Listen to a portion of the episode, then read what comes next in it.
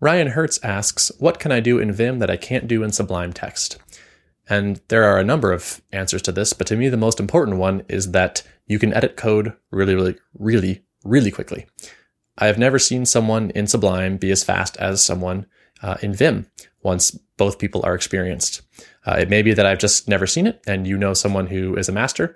I would love to see a video, but I don't think that a non modal text editor will ever be able to compete with a modal text editor for speed uh, and especially keystroke efficiency, which often equates to the same thing.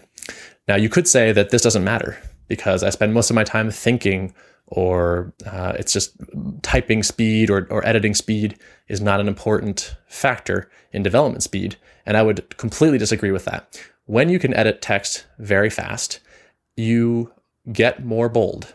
When it becomes easy and possible to make aggressive changes, I think you refactor more aggressively because it doesn't seem like such a pain.